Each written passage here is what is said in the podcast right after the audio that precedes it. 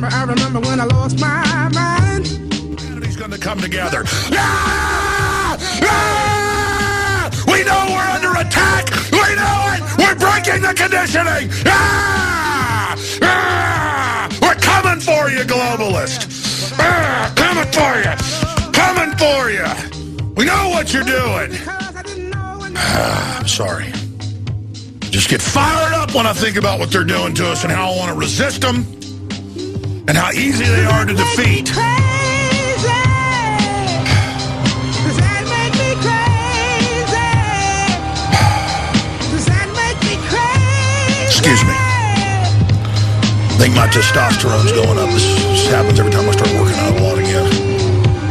And I uh, And all the swam two miles this morning pretty hard and uh, ate a big fat steak last night that's full of hormones, testosterone on its own right. So I'm going a little bit wild today, excuse me. That's my only advice. Welcome back to Michael and Us. I'm Will Sloan here with. Luke Savage, and this week we have a very special guest, our good friend Alex Ross. Hi, everyone. Uh, happy to be here. Those of you who listen to my other podcast, The Important Cinema Club, may remember Alex from our David Lynch episode. And he's also just a, a longtime friend of Luke and mine. That's right, we worked with Alex back at the varsity, although I think in the end he was there for a lot longer than uh, we were. He was practically an institution at uh, the U of T Oh, I don't know. I student newspaper, overselling it a but but um, and in Toronto in general, I think you can hardly pass a street corner without hearing somebody toasting Alex. Yeah, without uh, somebody sharing an anecdote of that lovable scamp, Mr. Alex Ross. But the real real reason we wanted to have Alex on is because he's somebody who's always taken an interest in conspiracy theories and who kind of knows a lot about them. I'd say he has a healthy concern about the globalists and the New World Order. Yeah, yeah. I mean, uh, as as Well, you, uh, you both think a little bit differently. You see the world a bit differently. Right, you know, I actually see the, the real truth, uh, you know, as I basically continue to learn and continue to tell the truth to others behind enemy lines, fighting the information war uh, for the sake of our souls and for the sake of real human freedom. So, as you may have been able to surmise, uh, we're devoting this episode to the work of Mr. Alex Jones, and uh, we've chosen it this week because this last week has really been kind of the the twilight of the loudmouths, hasn't it? I mean, not only did we lose uh, Bill O'Reilly, but Alex Jones is currently seeing his empire crumble from around him at this custody trial. That's right. He's in the middle of divorce proceedings with, uh, I guess, his wife of what, sixteen or seventeen years, and uh, or longer even. And rather hilariously, his defense apparently is that he uh, he's like a performance artist, so all this crazy stuff he says is just kind of made up. Uh, I have my doubts, I have to say. Well, I mean, there there is a tongue in cheek element to him. Maybe I'll just I'll just get into this by saying this night really took a lot out of me. I don't like Alex Jones. I've never been interested in Alex Jones. Alex Jones is somebody who I, I feel like I ought to be interested in because, you know, I love stupid right wing bullshit. But there's something about Alex Jones. He always struck me as somebody who is just like such a transparent snake oil salesman, somebody who is like like almost too perfect a caricature of certain tendencies on the right. Like somebody somebody like Dinesh D'Souza is funnier to me because he's he's a little more real. See, what you just said you don't like Alex Jones is precisely what I like about him. Yeah. Is that he's he's a huckster, but he's kind of like um there's something Brechtian about him. You know, he he breaks the fourth wall of hucksterism and renders it bare for all to see. So he goes on these obscene rants about the New World Order and then just like Without batting an eyelid, segues and like, now, folks, you buy some of my male vitality powder. You get it here. Uh, never seen it for this price on any other website. You, you know, like it's so transparent, and I think that's uh, like transcendently funny to That's me. that's funny in theory, but I mean for the same reason that I don't enjoy pro wrestling, even Right. though it too has so many elements in it that I ought to find hilarious. That's true. Pro wrestling is kind of like um, Alex Jones. No, there, there's a moment uh, Will and I and well, Will and Alex and I all watch a lot of bad shit and and laugh at it uh, because we're sad and we like to feel superior. But um, there's always a moment when you could tell like something in Will is snapped, and it's always at the precise moment where he's no longer capable of using irony as a defense. So there's a moment where he or he stops saying like, "This is pretty good." I like it. And he starts just burying his head in his hands and like shaking it and all the rest of it. And, and the other way that you can tell that uh, Will is losing it is he actually has this tell where he starts putting his fingers on his temple and kind of slowly like rubbing it. And that, that was playing. At the, by the time we had, I think we're in our third hour of watching Alex Jones bullshit. Alex- Will, Will yeah. was just totally just sunk in the chair. He just couldn't stand it anymore. First of all, Alex Jones is a guy like in real life is somebody who I would not want to hang out with. well, he's kind of Just this, exhausting. this That's kind one of you know. I don't. I don't want to say toxic masculinity because that term is so overused, but but there's something about him, just this kind of like big alpha male guy. Already, he's the kind of guy I don't like to spend time with. He's like he, uh, he he's like if the Hamburglar was like a gun-toting Southern Baptist with a coke problem. Yeah, and then to add on top of it the fact that he is a, a despicable man, like he's a he's a Sandy Hook truther. I mean, there's nothing more despicable than that. I think. So guys, what did we watch this week? We watched a lot of stuff. Well, we watched. Uh, we watched was his uh, 2009, 2010 documentary, uh, "The Obama Deception," and uh, which I recommended because I've seen a few of his documentaries before, uh, including his um, Bohemian Grove documentary. And the reason I recommended that one is that I feel like that's the one that really shot him into the mainstream. So while I think that uh, his work on Bohemian Grove in like late '90s, early 2000s, I think while that brought him a lot of attention and sort of made this kind of fun cultural figure, I think it was during the Obama years that he really became much more prominent and became just much more of a fixation in the public consciousness. And I think part of that is due to this documentary, The Obama Deception, but also because I think Glenn Beck basically stole his entire shtick hmm. on his Fox News show from Alex Jones. In Glenn fact- Beck also did, did that sort of because Alex Jones does have this like you know caricatured like hyper masculinity, but then he also he has this way of like becoming very fey and affected and doing these um doing these stupid little voices and stuff and getting Yeah. overly emotional and like crying. And Glenn Beck did all that shit as well. Yeah, and the other thing Glenn Beck's more of a brainiac, though, right? Like he kind of like, wants to present himself as much more of an intellectual, or maybe he, maybe he does now that he writes for like the National Review. He's hanging stuff. out with Samantha Bee. and, and like he, but on his old show, So uh, what you uh, just heard there was audio of the fire alarm going off in my building, and uh, Once again, it's another case of the elite, the globalists. They're always trying to shut us down, trying to shut us down, but you cannot defeat the human spirit. yeah, that that actually is our working theory. It's very suspicious that we were in the midst of recording this podcast and uh, and that happened. So just asking questions, folks. But I guess we'll we'll carry on and hope. Everyone's trying to shut us down. Google's trying to shut us down. Facebook's trying to shut us down, but you cannot shut down the truth. Thanks for that. Actually, that's the first time I ever heard Will do an Alex Jones impression. it's the and that was first time. I've ever It's like- attempted an Alex like- Jones. impression. I mean, he's the easiest person. it's like having him. It's like having him here. Um, so we were Do you want to hear some of my other impressions? Yeah, let's- Hey, it's Cary Grant over here. yes, sir, Bobby. you dirty rat! You're the one who killed my brother. That's Jimmy King. Can you do an Adam West impression? oh, I, I'm, yeah, I, I'm sure. Uh, you have too much reverence It's- for him to yeah, try. like, it's- wow. So we've really how dare you? we we've really lost the plot here. The juices were What flowing. were we gonna? What were we're we talking talking about about? we're Glenn talking about Glenn. We're talking about the similarities. We were talking about how Glenn Beck stole uh, his fire. Yeah, and the, and the only innovation that Glenn Beck brought to the show, uh, his show, basically doing the whole thing where it, all the free word association on the on the blackboard, you know, basically where he's putting up different words and phrases. But I mean, I think Alex Jones even came out and said that Glenn Beck actually stole Right. his, his whole right. shtick. Well, one thing that's really striking when you consume Alex Jones properly, that is through these kind of documentaries where we watched, we sat down and we, we watched like parts of two episodes of his shows. The shows are like three hours long. One thing that doesn't come through when you see those really nicely um, curated Vice compilations or the YouTube compilations where he's ranting is just how fucking boring Alex Jones is. Like, he sits there and, you know, you're talking about Glenn Beck and free association. He's just kind of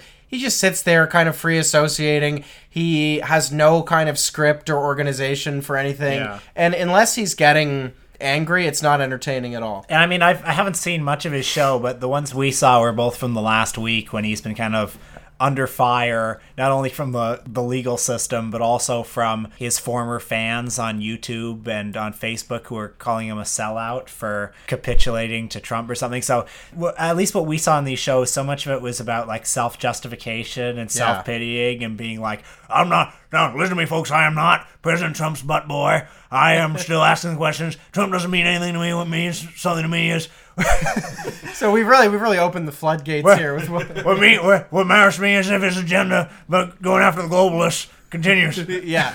Well, and and we should say the butt boy thing is an actual quote. He actually did say Yeah, yeah, yeah. But, but, like, uh, has his show always just been him talking about how great he is? And I think so. We also watched this documentary that Jon Ronson did on Alex Jones uh, in the late 90s, uh, which came out in 2001, where you sort of see Infowars.com branding. He's bragging about, you know, he and, and his girlfriend at the time, now his ex wife, uh, bragging about just the reach that he has at the age of 26. Well, she's a part of his organization too. She's like sort of digital editor or the producer. or something. Webmaster, I think Yeah. that's what they say. And uh, what's the uh, Jonathan Ronson documentary called? uh, Secret Rulers of the World. Alex is a syndicated talk show host from Austin, Texas. He broadcasts from his bedroom down an ISDN line to 8 million listeners. Alex believes that the shadowy elite at Bohemian Grove are the puppet masters who control the world's governments, banks, the media, and the United Nations.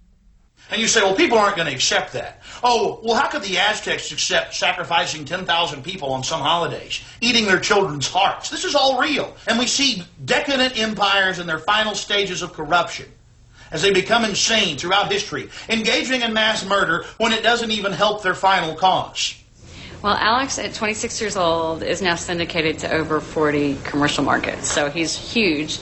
Not to mention that he's on shortwave and the internet. He's been number one on AOL, you know, numerous times. Last year he won Best of Austin, which is a big honor in the city. Yeah, and it was a documentary series that Jon Ronson produced, uh, I think for ITV or Channel 4 in 2001, and he came up with a book in the same year called uh, Them. Adventures with Extremists, and actually that's where I first encountered Alex Jones. Was reading Jon Ronson's book. I didn't see the documentary series until later, and I just thought, you know, he was very strange. And then eventually, I saw the Waking Life film where he does make uh, an actual brief cameo appearance. Uh, Yeah, I first want, I want to talk about that specifically, that clip later. so- That's something perhaps to know is that he, uh, Alex Jones was friends with Richard Linklater. That's right. think they're has still friends, I think they're still friends, and they made a few appearances in his in his movies. But we'll get to that later. So the Jon Ronson documentary was like Alex Jones made a documentary about this his attempt to get into the Bohemian Grove, which he believes is kind of a, a secret meeting of the globalist cabal where they perform weird pagan rituals kind and of the worship. an- Pizzagate of its day. yeah, they worship an owl.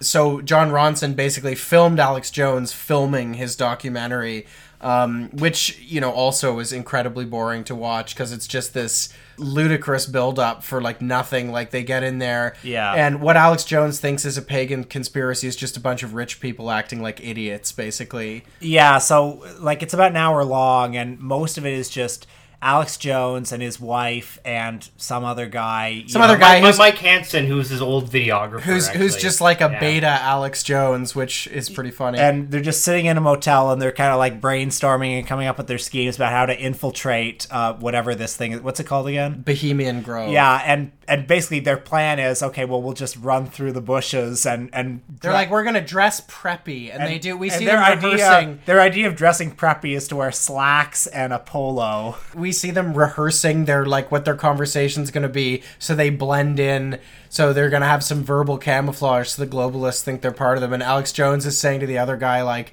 um, I, what what do you think are the most exciting developments in nanotechnology these days we have the processors down to the they're at the- Molecular level. the subatomic level now And what- the other guy can't the improvise. guy, other at guy all. just doesn't know how to improvise and We're just going to walk normally as we would, calmly, la la la.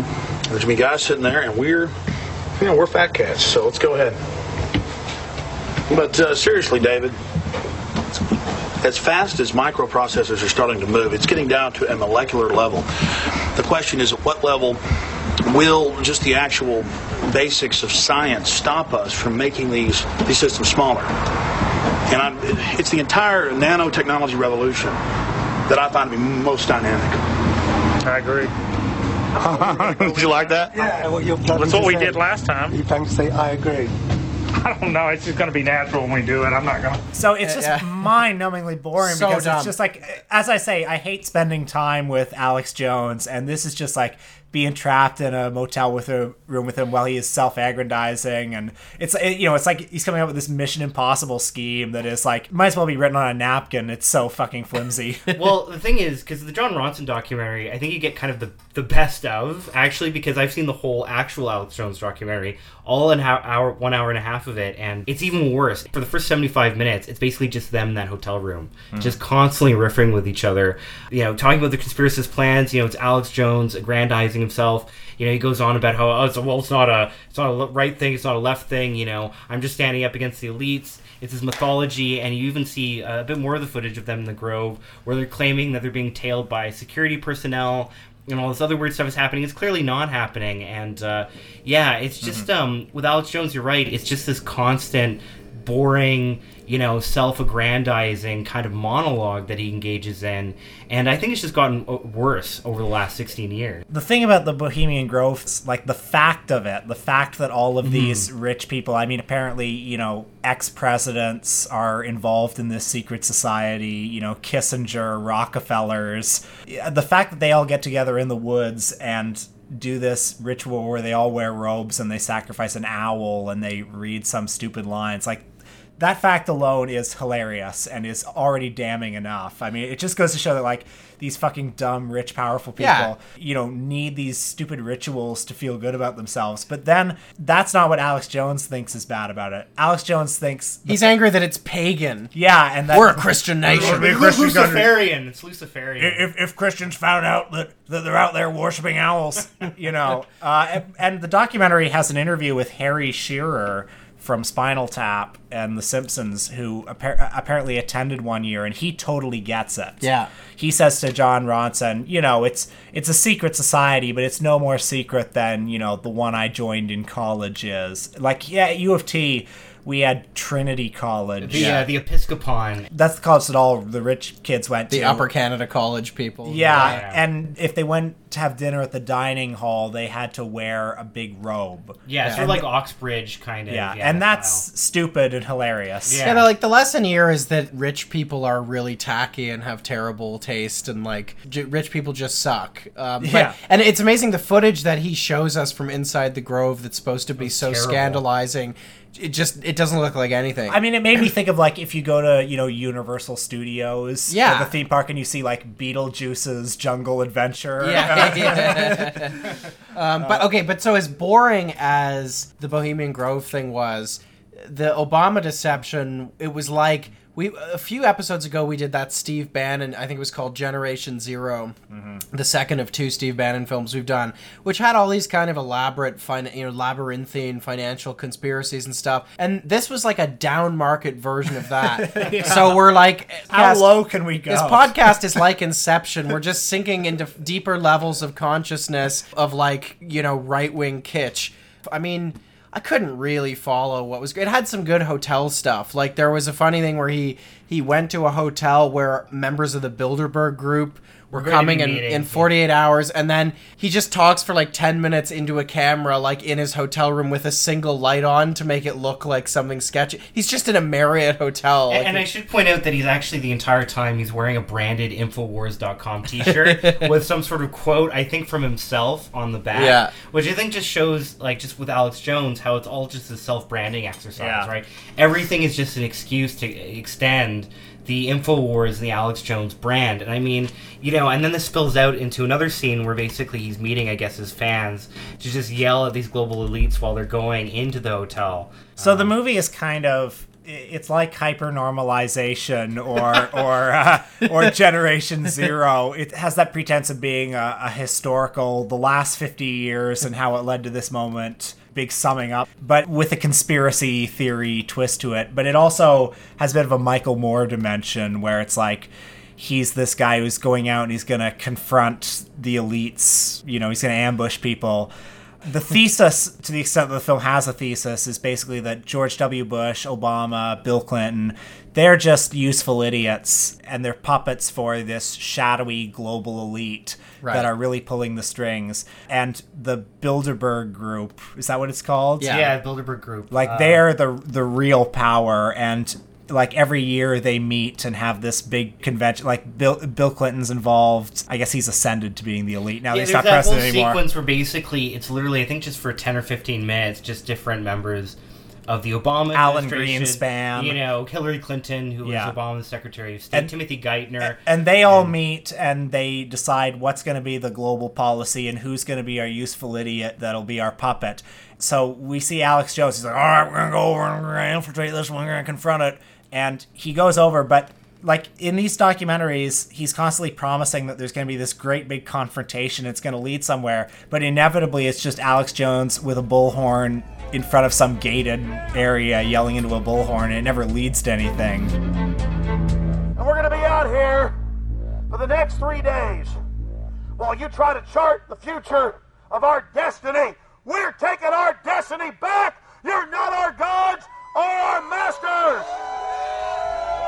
We witnessed at least seven convoys of armed Secret Service entering the Westfields Marriott, and internal sources confirmed that both candidates did attend at least one meeting inside the conference. I, I think some of the characters he gathers in this documentary are really interesting. Like Oh, the uh, talking heads? Yeah, Yeah. like uh, like that uh, trends expert George Celente. He looks like, as you pointed out, like he's standing in a haunted mansion. Everything with him looks like a Tim and Eric sketch. Gerald Celente is recognized as one of the world's foremost trends forecasters and is the founder of the Trends Research Institute. People that are knowledgeable know that the fight that this country has been waging since its inception is for the central bankers not to take over the country.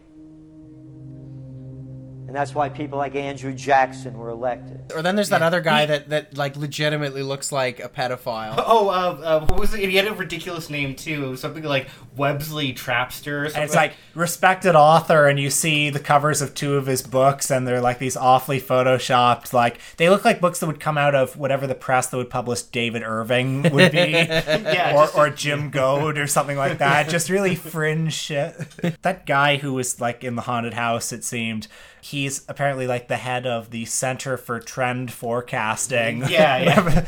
horoscopes, basically. like the Trends Institute, and basically, you know, these are like the uh, of all the documentaries we've done on this show. These are the worst interviewees we've ever had. They're not even like your standard Charles Krauthammer type hack. they are they are the absolute dregs. Or, or the guy, um, he has that rap star, uh, KRS. Oh, that guy's amazing. He's amazing, actually. Uh, some of his riffs are just absolutely incredible. Well, there's one part where he says like. There's a billion people on this planet. One of them can make a difference. It's like there are seven billion people on the planet. Yeah, and he's like, he's like, you might be the one. We'll we'll we'll drop some of that in so you guys Yeah. can hear.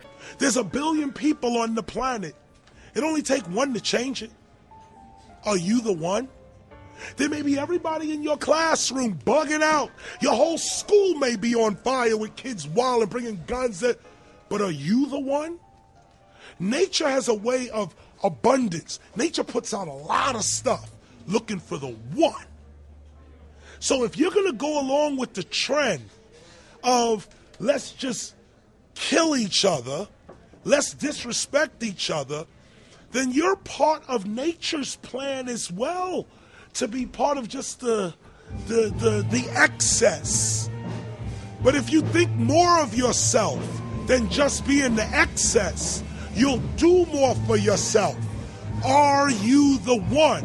Uh, he's he's a lot of fun, although he has nothing really to do with the. Uh, I think his Burger King metaphor is actually pretty good. You know, because he, you know, first you go to Burger King and they get Bur- Burger, Burger King is the U.S. federal government. Yeah, exactly. Although, Burger I, isn't was he the one who said that, or was it? That was him. No, it was there, there was somebody else who was Uh, Professor Griff from Public Enemy. from Public Enemy. in Yeah. Oh, the biggest talking head in the movie though is uh, the former governor Jesse Ventura, who we see on Willie Nelson's tour Speaking bus. with Willie Nelson, yeah, Yeah, which which is is really sad. Yeah. Yeah. You know, I actually just while we were talking here logged on to the InfoWars store and I just think like we have to read some of the names of some of these products and tell you how much they cost because holy shit, like we were talking I've been before suffering from erectile dysfunction. Is there anything I can buy? Oh uh, man, to- buddy. Uh, we were talking before about how he's such a transparent huckster, and I mean, listen to this shit. So, uh, Survival Shield X2 nascent iodine. You can get a little bit of that. Uh, you can get Brain Force powder. Uh, Super Male Vitality. That's out of stock. Oh, he's got a colloidal silver, and what's great about that is if you drink the colloidal silver, you'll actually turn your skin blue. Oh, that's a great, cool. great piece of uh, alternative Super medicine. Super Female Vitality is twenty five percent off. So that was sixty nine ninety five. It's now forty four ninety six.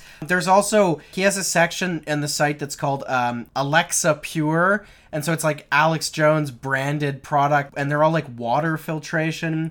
I don't know what this does, but Alexa Pure Breeze Micro Negative Ion Generator, um, fluoride free toothpaste. Like these are all things you can buy, and I assume like because Infowars. Uh, I mean, it's just a YouTube channel, right? It doesn't. It's not on a network, so I assume this is the main way he makes money. Yeah. So one way of looking at this is that it really is just about creating like a mass audience to sell people these shitty products. You can think of it as like a secular version of televangelism or something, right? Like you have some guy shout at people for hours every single week. Um, and tell them that the rapture is coming and that they need to prepare, so they need to buy like, Yeah. you know, uh, industrial sized things of rice or whatever that he just happens to have. Um, Alex Jones just does the same thing, except he tells people that you know that like lizard people are putting cultural Marxism in the fluoride, so you better brush your teeth with this thing that I just happen to have for sale, and you know Mhm. whatever. I, I feel like you know, all joking aside, the best reading of Alex Jones is the most cynical one. I mean, he may be, I, he probably is crazy, you Mhm. know, but like, I think it's pretty obvious what he's what he's doing. I did know a guy who took Alex Jones 100% seriously once. Really? Yeah, my only experience ever with like a full-on conspiracy person in the flesh was back when I worked at this restaurant in Hamilton, Ontario. Uh, there was a guy who was a cook in the same kitchen, and apart from like video games, his life was basically conspiracy culture, and he took it very seriously. Um, and he was fascinating to talk to, not because it was fun; it was very frustrating, actually, for obvious reasons. But I mean, I I do think I understand conspiracy culture a lot better from talking to this guy. Every day he would come in with some like different thing. It was always like you know the New World Order, the North American Union, or 9/11 Truth, but you know, it was it, it was interesting to me because a lot of it it was a fusion of kind of you know things like very loosely drawn from both the left and the right. What I learned is that it taps into like this kind of conspiracy stuff that Alex Jones is so good at taps into a really deep current I don't know in the in the kind of um, collective unconscious. There's pe- people in, in societies where there's like less and less social cohesion, where people are more and more atomized when they work these like shitty, degrading jobs, when they don't get meaning from kind of the traditional sources, like you know, effort, people, you know, very few people go to church anymore. You know, nationalism has kind of declined uh, in the face of uh, you know glo- globalism. You know, many people anyway, I think, don't feel like much of an attachment to you know to their societies, and so something has to fill the void. And uh, you know, this kind of stuff is one way of doing that. Well, we talked a little bit about his friendship with Richard Linklater, uh, and he's been in a couple of Linklater's films. You and I, Luke, uh, recently watched Slacker. Yeah, w- great which film. which we never seen before, and I, I really enjoyed Yeah. it.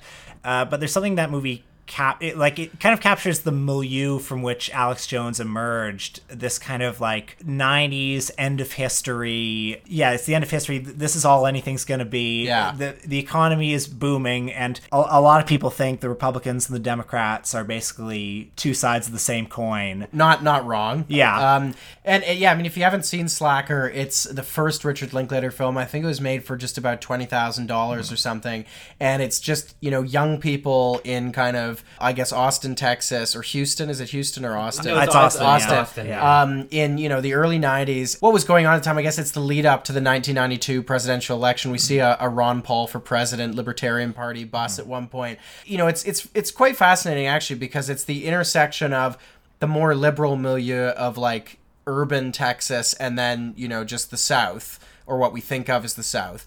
And it's yeah, these young people that are you know have like basically nothing to do. They don't have a lot of money, but they are somewhat educated. And there's some great characters in this film. There's one guy who's even like a proto Alex Jones figure who sits in his mm.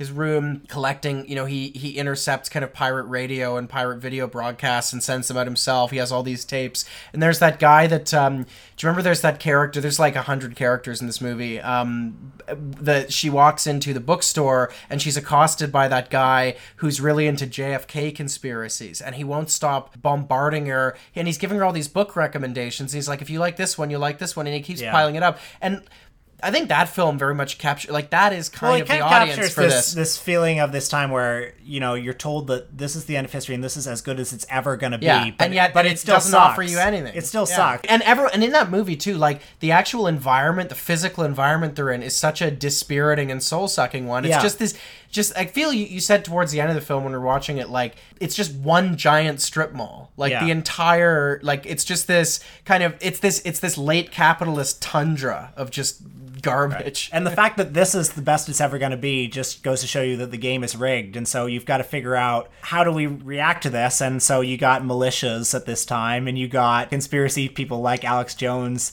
just kind of out of this dissatisfaction for the way things were. Yeah.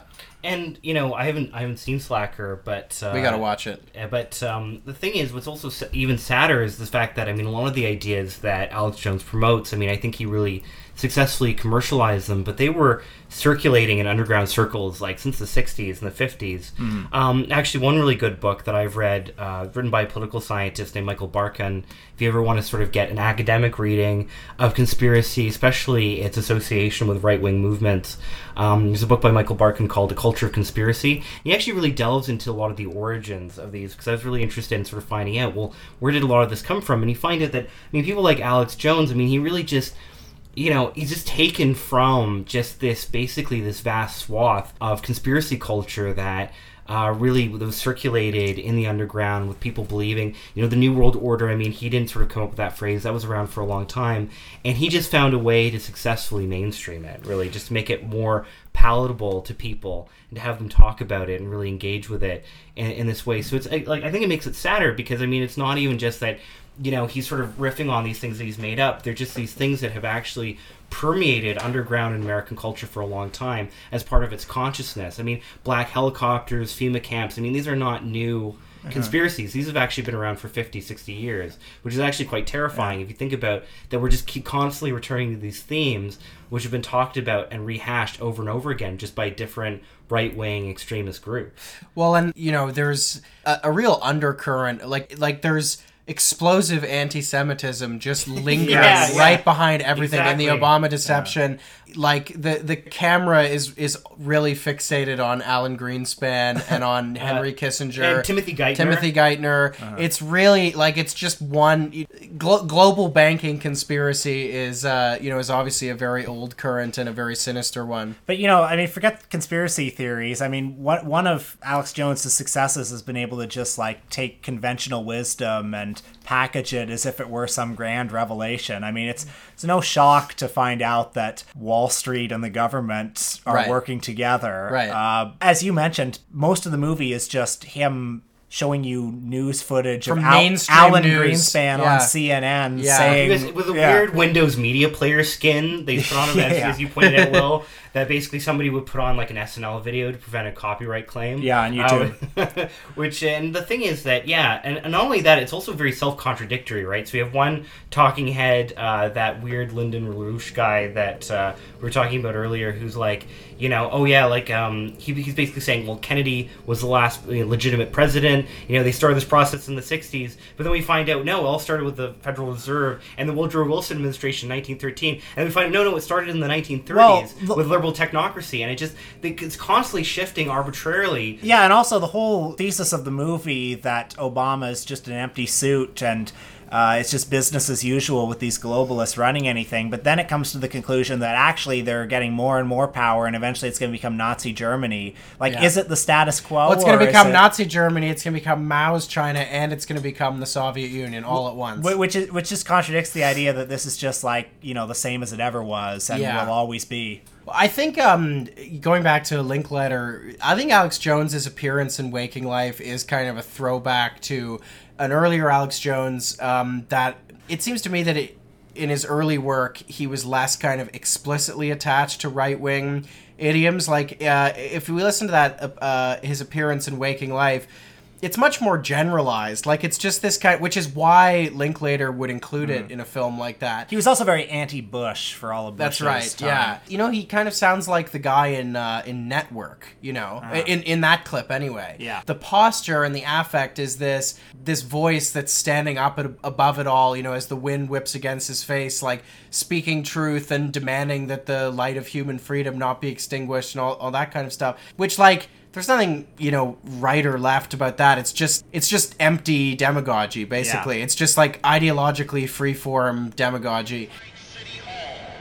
Death and taxes. Don't talk about politics or religion. This is all the equivalent of enemy propaganda rolling across the picket line. Lay down, GI, lay down, GI. We saw it all through the 20th century. And now in the 21st century, it's time to stand up and realize that we should not allow ourselves to be crammed into this rat maze. We should not submit to dehumanization. I don't know about you, but I'm concerned with what's happening in this world. I'm concerned with the structure. I'm concerned with the systems of control. Those that control my life and those that seek to control it even more. I want freedom. That's what I want. And that's what you should want. It's up to each and every one of us to turn loose of just some of the greed, the hatred, the envy, and yes, the insecurities. Because that is the central mode of control. Make us feel pathetic, small. So we'll willingly give up our sovereignty, our liberty, our destiny we have got to realize that we're being conditioned on a mass scale. Start challenging this corporate slave state. The 21st century is going to be a new century. Not the century of slavery, not the century of lies and issues of no significance and classism and statism and all the rest of the modes of control. It's going to be the age of humankind standing up for something pure and something right. What a bunch of garbage, liberal, Democrat, conservative, Republican. It's all there to control you, two sides of the same coin. Two management teams bidding for control, the CEO job of Slavery Incorporated. The truth is out there in front of you, but they lay out this buffet of lies. I'm sick of it, and I'm not going to take a bite out of it. Do you got me? Resistance is not futile. We're going to win this thing. Humankind is too good. We're not a bunch of underachievers. We're going to stand up and we're going to be human beings. We're going to get fired up about the real things, the things that matter. Creativity and the dynamic human spirit that refuses to submit. Well, that's it. That's all I got to say. It's in your court. And I think like as time has gone on, he's gotten you know he's gotten more obviously right wing, and that's who his that's who his audience is. And I mean now what's really funny with Trump is that he's basically just like any like generic Fox News broadcaster now in his relationship with with Trump and you know on the store uh, on on the Infowars store you can buy Trump shirts now and things Listen, like folks- that. Listen, folks, you gotta respect the dignity of the office. It's a hard, it's a hard job. uh, actually, there's this whole video that we watched where he's like, "Well, you know, Trump's um, Trump's not flip flopping. He's negotiating. He's negotiating." And uh, that's what he's doing. He's getting, you know, uh, we disagree on the healthcare policy. Shouldn't be attacking the Freedom Caucus, but he's negotiating. And you're right. He's just like any other Fox and Friends. It's funny because you know what you know what's really funny is that Alex Jones sounds now sounds like what liberals used to sound like when they're talking about Obama is like is like he's actually just playing like 35 dimensional chess Yeah, and like yeah. just give him time he knows what he's doing and now time lib- for some game and theory. now liberals sound like Alex Jones like pre-election where they're talking about like it's now like an acceptable opinion to be like like we're not just complaining about Bernie Bros anymore. Now the Bernie Bros are like actual Russian agents and stuff like that. Uh, now there's this elaborate like global like it was really funny on the Syria attack where liberals were split between uh, the lanyard liberal like talking head brigade was split between celebrating the the dignity with which Trump carried out this projection of American power and then speculating that it was actually like a false flag because the Russians wouldn't like it but he was actually just doing that to throw everyone off the scent because he's really a Putin plant. well, it, I think I think what it is is just that what you have is the building of an alternative knowledge system with its own epistemology, its own sort of idea of what the truth is, and I think.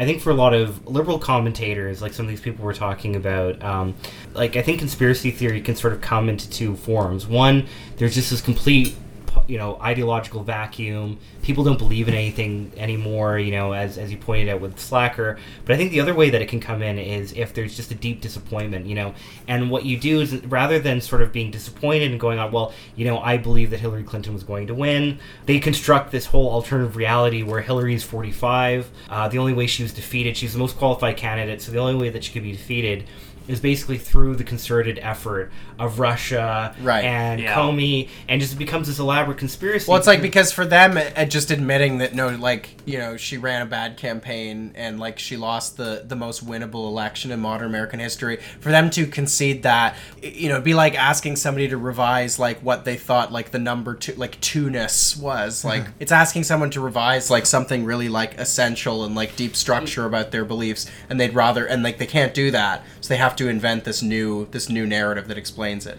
Yeah, and I think that's generally, you know, what happens is just that you have this doubling down, and essentially, I think as the more evidence piles up uh, that proves that they're wrong, I think actually, unfortunately, the reality is they won't you know sort of go away from this and go, well, you know, this is completely wrong. No, it the more- reinforces They it. just reinforces. They'll just actually become more attached to these ideas, which Well, is actually terrifying. That's what I used to find with this this fellow at the restaurant. Um, was that he would make a claim that I just like knew was patently false about something, um, and then he would source it to something, and then I'd bring him like, well, here, this is like an actual newspaper, and you can see that the figure you're citing is just wrong or whatever, and then he'd be like. Oh no, like, cause that's owned by so and so. So I'd be like, okay, well, I'll go with this. So I'll bring him a newspaper that's owned by somebody else that has the same, you know, so it's like independently verified in two Mm. ways. And instead of him being like, oh yeah, maybe that's true, it would just broaden the conspiracy. So Mm. you'd get some like trivial little issue, and it would turn out that like every single media organization in the country and in the United States, and like every corporation, every company was actually behind whatever the thing was, you know? Mm-hmm. Which, and, and, yeah. and, and what it leads to is this kind of flowchart conspiracism, which I think we see in the Obama deception, where you just all have all these different groups, some of which have totally different agendas or ideas, just being all mixed together because everybody becomes part of the conspiracy. And then what happens is that everybody who isn't automatically sort of with the conspiracy theorists also gets included as part of the, the, the conspiracy, right? That they're actually implicated in promoting. Um, and what these groups become is like quite paranoid. And I think this is actually what we're seeing right now in these sort of Russia Trump circles is that now you have even the people who were agreeing with each other and promoting this conspiracy now actually accusing each other Yeah. in real Mm. time right now of actually I like being- that Louise Mensch is now accusing like people of being like uh, Russian of- agents She and she, she she sent to BuzzFeed uh, the other day like this list of like more than two hundred names includes uh, Twitter pal uh, Adam Johnson. He's on the list. Bernie Sanders is a Russian agent. So is Sean Hannity. Like just the most disparate kind of people ever. It's great.